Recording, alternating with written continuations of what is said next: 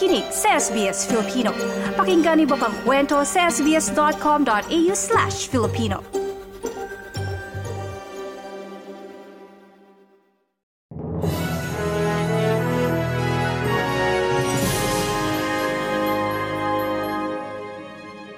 Mahigpit na sinuri ng Kongreso ng Pilipinas ang panukalang 2024 pambansang budget. Tinapos na ng House Committee on Appropriations ang deliberasyon sa panukalang 5.768 trillion pesos 2024 national budget. Tiniyak ni House Committee on Appropriations Senior Vice Chairman at Marikina Representative Stella Kimbo na walang re-enacted budget para sa susunod na taon. On target daw sila sa deliberasyon na nagsimula noong August 10. Didiretso naman ang talakayan sa national budget sa plenary debate sa September 19 at target na matapos ng September 27. Kontrobersyal at mainit ang talakayan sa inilaang confidential at intelligence funds para sa mga ahensya ng gobyerno kasama ang panukalang confidential funds ng Office of the Vice President o OVP at ng Department of Education o DepEd. Idinipensa ni Vice President at DepEd Secretary Sara Duterte ang paghingi ng naturang pondo Anya, hanggang ngayon, walang maipakitang malinaw na ebidensya ang mga kritiko na iligal ang paggamit ng confidential funds ng Office of the Vice President. Inamin ng Vice Presidente na humiling ang kanyang tanggapan ng confidential funds noong Agosto 2022 na natanggap din nila noong Disyembre inaprubahan daw ng Office of the President ang pagpapalabas ng mahigit 221 million pesos para sa Office of the Vice President o OVP noong 2022. Hinamo naman ni Senator Risa Hontiveros si Duterte na ipaliwanag sa publiko ang malaking confidential funds nito sa OVP at DepEd sa halip na banatan ang mga kumukwestiyon. Ayon sa Senadora, ang DepEd lang ang may natatanging confidential fund na mas malaki sa pinagsama-samang confidential fund ng Department of National Defense at ng National Intelligence Coordinating Agency. Dalawang dating Senate President na umano ang nagsabing iligal ang paglilipat ng 221 million pesos sa tanggapan ng Vice President mula sa Office of the President. Kinwestiyon ni Hontiveros ang pangangailangan ni Vice President Duterte ng napakalaking pondo na walang audit o disclosure sa publiko. Trabaho lang, walang drama. Hindi ko kailangang mag-wish na na-access ng opisina niya ng illegal ang confidential funds. Dalawang former Senate President na ang nagsabi, Senator Grilon at Senator Pimentel, na yung paglipat ng pondo mula OP to OVP ay illegal at unconstitutional. Nauna ring sinabi ni Vice President Duterte na kailangan ng confidential funds ng DepEd dahil sa patuloy na aktibidad ng mga rebeldeng komunista sa mga universidad at paaralan para makapag-recruit at para isalin sa mga mag-aaral ang kanilang ideolohiya. Binanatan din ni Vice President Duterte si party list Representative Franz Castro dahil sa mga batikos nito sa 2022 confidential fund ng Office of the Vice President. You took out words doon sa batas and you interpret it this way. Sabi nila, ah, huwag niyo na basahin yung tatlong words dyan. Basta makinig lang kayo sa interpretation namin. Yan ang ginagawa ni Franz Castro ngayon. At ng buong Makabayan Block. Kasi alam nila na ginagamit namin ang pera para hanapin yung koneksyon nila sa mga NPA. Yan ang tinig ni Vice President at DepEd Secretary Sara Duterte. Sinabi ni Castro na karapatan ng publiko na malaman kung paano ginastos ng OVP ang 125 million pesos sa loob lamang ng labing siyam na araw.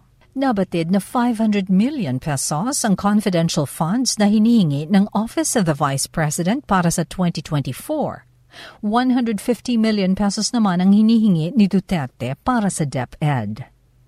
Sa ibang balita, Hinikayat ni Pangulong Bongbong Marcos ang mga negosyante na mamuhunan sa Pilipinas at sa Maharlika Investment Fund sa dinuluhan ng Pangulo na 10th Asian Summit sa Singapore.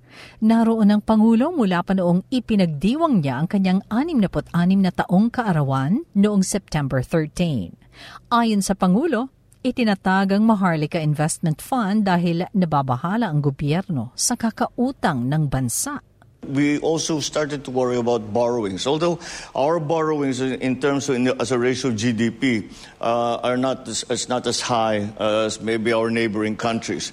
Uh, we are standing at about 62 point something, 62.3 up to 63 percent of GDP. But for us, that that is high. Ipinagmalaki rin ng Pangulo ang paglago ng ekonomiya noong 2022 sa 7.6%, ang pinakamabilis umano na paglago simula noong 1976, panahon ng kanyang ama. Ibinida ni Pangulong Marcos ang mga reforma at bagong patakaran ng kanyang administrasyon para mapanatili ang masiglang ekonomiya ng Pilipinas. So, we have continued to develop our agricultural sector. Uh, and the uh, aspiration, once again, is that we are able to provide uh, sufficient supply of food at prices that people can afford. And that's still, we are not there yet, but we have made many important steps. Yan ang tinig ni Pangulong Bongbong Marcos. Sa Singapore, sinabi ng Pangulo na nagkaroon ng mix-up sa kanilang luggages pagdating nila doon kaya hinintay pa raw niyang makuha ang mga iyon para maisuot ang kanyang suit na akma sa pupuntahan niyang pagtitipon. Ang mix-up ang dahilan kung bakit na-delay ng pagdating si Pangulong Marcos sa Asian Summit.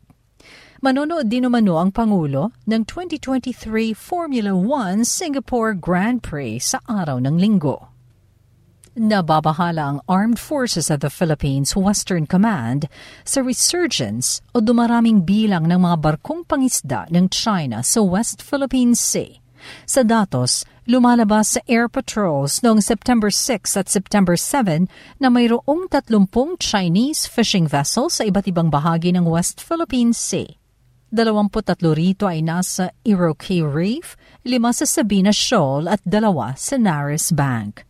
Sinabi ng Westcom na mayroong implikasyon sa maritime security, fisheries conservation, territorial integrity at preservation ng marine environment ang presensya ng mga barkong pangisda ng China. Aminado ang Philippine Coast Guard na mas agresibo ang Chinese Maritime Militia sa pangaharang nito sa mga barko ng Pilipinas na naghahatid ng supply sa Ayungin Shoal. Aminado ang mga mangingisdang Pilipino natakot na silang pumalaot sa Scarborough Shoal sa Zambales dahil sa panghaharas ng China. Doon na lang daw sila nangingisda sa municipal waters o sa malapit lamang na laot. Mas malaking problema talaga sa Kalburo dahil andun yung mga kaaway. Oh, dito na lang kami sa ano, tapat-tapat na lang. Yan ang tinig ng mga Pilipinong mangingisda. Samantala, iniulat ng National Security Council na may mga balita hinggil sa nakitang research vessel ng China na umaaligid sa eastern side ng Philippine Sea o sa bahagi ng Philippine Rise o Benham Rise. Dapat lang umanong paigtingin ang pagbabantay doon. Mula sa Pilipinas para sa SBS Filipino, ako si Shirley Escalante. SBS. Nice yung bang makinig na iba pang kwento na tulad ito? Makinig sa Apple Podcast, Google Podcast, Spotify o sa iba pang podcast apps.